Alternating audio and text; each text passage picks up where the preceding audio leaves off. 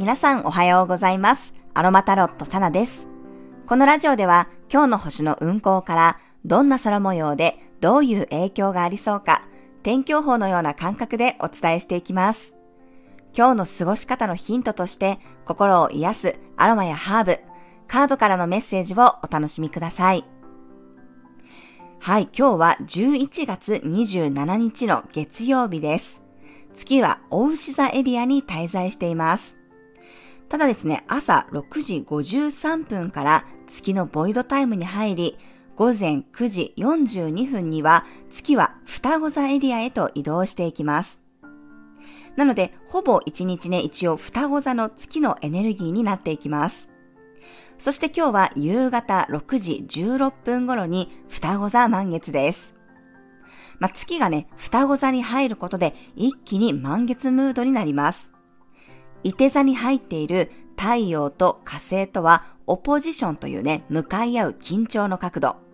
魚座の土星とは90度の葛藤の角度で柔軟球の t スクエアを作ります。まあ、もうほぼ1日ね、満月の配置になっています。月が双子座に入ることで情報を自分から取りに行こうとしたり、知的好奇心が強まります。気になるものがね、いろいろ出だして一つに絞り込めないような感じもしますね。魚座の土星とも葛藤しているので、双子座のね、好奇心を少しね、折られるような感じがします。双子座のフットワークの軽さに対して分かりやすく何か NG が出されたり制限がかかったりしてね、少しこうテンションが下がるような感じです。まあ、例えばですね、行きたかったお店があるのに、そこがこう定休日だったとかね、あとは楽しみにしていたことがあったんだけど、ドタキャンされてしまうとかね、ちょっとこう周りに振り回されたり、自分も集中力がない感じです。まあ、どうしてもね、この柔軟球の t スクエアの時はバタバタしがちです。想定外のことが起こりやすく、あっちこっちに意識が向かいます。話し合いもね、なかなかまとまらなかったり、次から次へと話が2点3点しやすいです。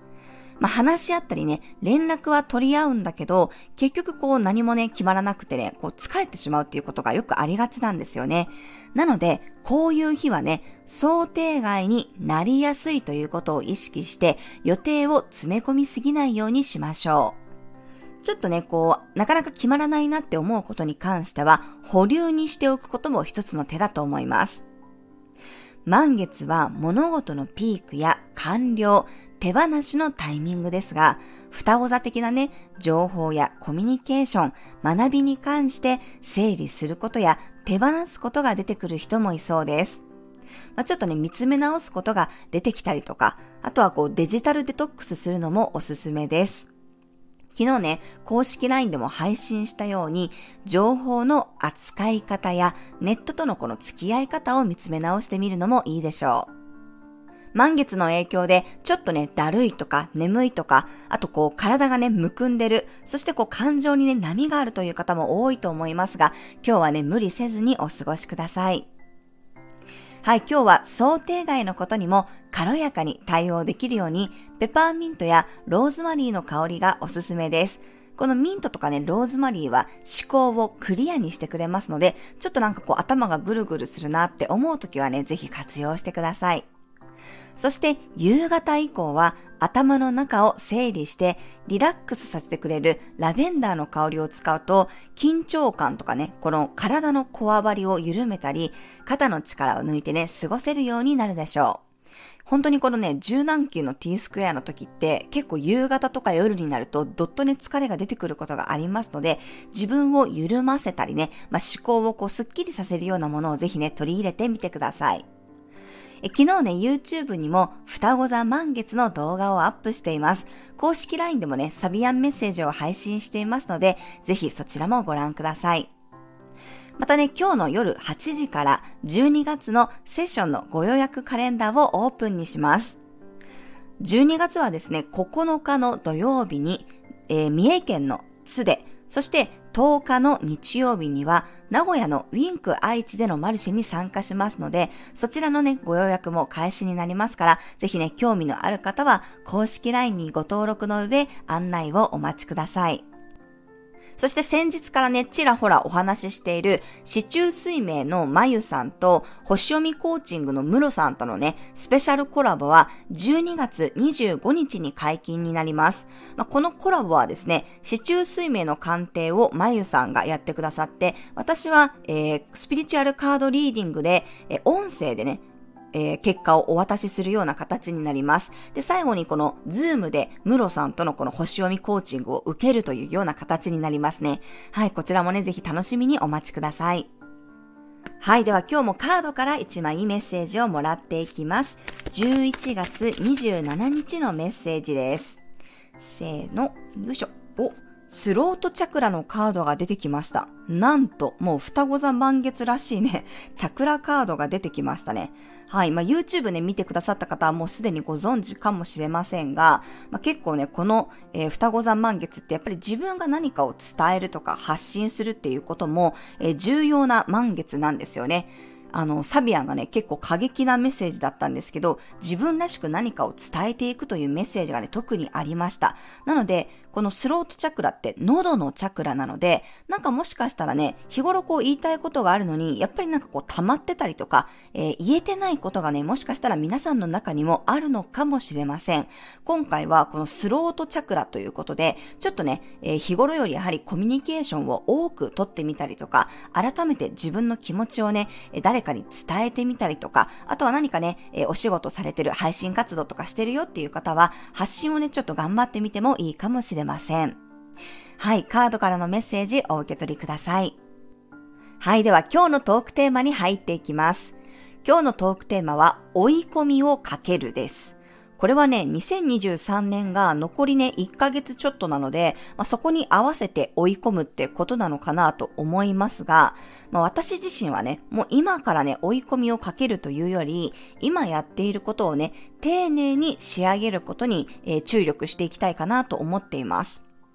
なんかあの、1年ってね、12ヶ月なんですけど、8月とね、12月はもうないものとしてね、考えようって私は思っていて、まあ、なぜならね、それは子供たちが夏休みだったり、忙しさがある時期だからですね。ね8月なんかはもうほぼまるっと1ヶ月学校お休みですし、12月もね、何の予定がなかったとしても結構年末年始ってドタバタするじゃないですか。やっぱりいつも以上に家のことにね、えー、なんかやらなきゃいけないことがあったりとか、結構予定が増えやすい時なので、1年の中のこの8月と12月はね、あの、カウントしないっていうのも私はね、一つの手なんじゃないかなと思っています。はい。なので、まあ一年ね、予定を詰め込んで過ごすよりも、ちょっとね、ゆったりする時期をね、えー、作るといいんじゃないかなと個人的に考えてますね。それが特に8月とね、12 12月です。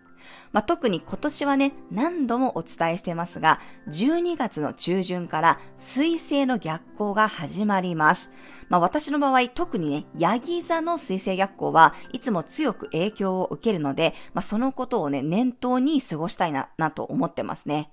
はい。まあだから今日ね、双子座の満月で、あえてね、何かをやめてみるとかね、休憩してみるもね、ありなんじゃないかなと思いますね。皆さんもぜひ残りの1ヶ月ちょっとでどんな心地でね、過ごしていきたいかを見つめてみてください。まあ、人間ね、たまにはね、追い込みをかけなきゃいけない時もあって、えー、私もね、ここ数年は、ヤギ座の冥王星に、この私のカニ座の火星がね、刺激されまくって追い込まれてたんですけど、ただね、まあ、振り返ると、この追い込みがあったおかげで、今の自分があるなぁと感じています。でもね、ずっとこれ自分を追い込んでたら、それこそね、病気になってしまいますので、こういうのはね、やはりメリハリが大切です。追い込むときは追い込むけど、それ以外のときはね、リラックスしてとか肩の力を抜いて取り組めることの方が私は大事だと思っています。まあ、昔はね、こう自分をごまかしながらできていたことでもね、最近は本当にこう嘘がね、つけなくなってきました。もう嫌なことが本当にね、できなくなってきたんですよね。まあ、だからこそ自分のハートに火がついて燃えてきたっていう時はね、もうその時にこそこう自分をちょっとね、追い込むっていうことをしていけばいいんじゃないかなと思います。なのでメリハリがね、本当にね、大事かなと思いますね。まあ、私の場合は引っ越しがありますので、そこに関しては追い込みをかける必要があるかもしれませんが、なんかね、今回の引っ越しね、結構のんびりしてるんですよね。まあ、なんか私、本当にこう引っ越し歴が多くてですね、国内外含めて、まあ、16回目の引っ越しにね、今度なるんですけど、まあ荷物がね、だんだんこう海外から日本に帰ってくるにあたり、荷物がこう減っていったりとか、あとはもうだいぶね、子供たちが大きいので、手がかからなくなってきたし、あの、一応にお手伝い要員として動いてくれるんじゃないかなと思ってるので、なんかその点でね、この心理的なね、こうプレッシャーが少ないのかなって思っていますね。はい。なのでまあ、ぼちぼちやっていこうと思っています。皆さんもね、この追い込みをかける時期をしっかり見極めて、普段はね、ちょっとこうリラックスしながら、肩の力抜きながら、え気楽にやりながら、そして今って思う時にすぐにこう動けるように追い込みをかけれるように日頃からね自分を整えておきましょう。はい。では最後に12星座別の運勢をお伝えしていきます。お羊座さん、待っていた返事が届くような満月。自分の中でハッとするメッセージがあったり、これまでの学びに関しての区切りがつくかもしれません。お牛座さん、コツコツ積み上げてきたことへの結果が見えてきそうな満月。自分磨きの成果が出てきそうです。お金やポイントが溜まっているのを思い出すかもしれません。双子座さん、双子座で迎える特別な満月。自分の中で答えが出てくるかもしれません。一つのターニングポイントになります。蟹座さん、心のつっかえが取れそうな満月。心配事が解消されて表面化していなかったものが見えてきてすっきりするかもしれません。何かが片付いたり準備が整う人もいるでしょう。獅子座さん、未来への地図のピースが揃いそうな満月。人との交流の中でいいビジョンが描けそうです。仲間で楽しさを共有しましょう。乙女座さん、仕事や社会活動における成果が見えてきそうな満月。誰かから認められたり、嬉しいフィードバックがもらえるかもしれません。天秤座さん、遠くからいいお知らせが届きそうな満月、ステージが一つ切り替わる人もいそうです。一つのショーが終わって、新しいショーに入っていきます。サソリ座さん、受け取るものがある満月、待ち望んでいたものが届いたり、誰かから特大の愛情をもらうことがありそうです。ひとまず受け取ってみましょう。伊手座さん、対人関係においてのメッセージが届きそうな満月、熱い気持ちを誰かに伝えることになるかもしれません。ヤギ座さん、毎日積み重ねてきたことの結果が見えてきそうな満月、働き方やライフスタイルにおいての調整ができそうです。水亀座さん、愛情や創造性が形になるような満月、自分から生み出されるものがありそうです。ずっと取り組んできたものの集大成ができるかもしれません。魚座さん、自分の居場所を確かめるような満月、自分の心の土台になっている部分を確認できるかもしれません。家や家族、プライベートなことで一区切りつくこともありそうです。はい、以上が12星座別のメッセージとなります。それでは皆さん素敵な一日をお過ごしください。お出かけの方は気をつけていってらっしゃい。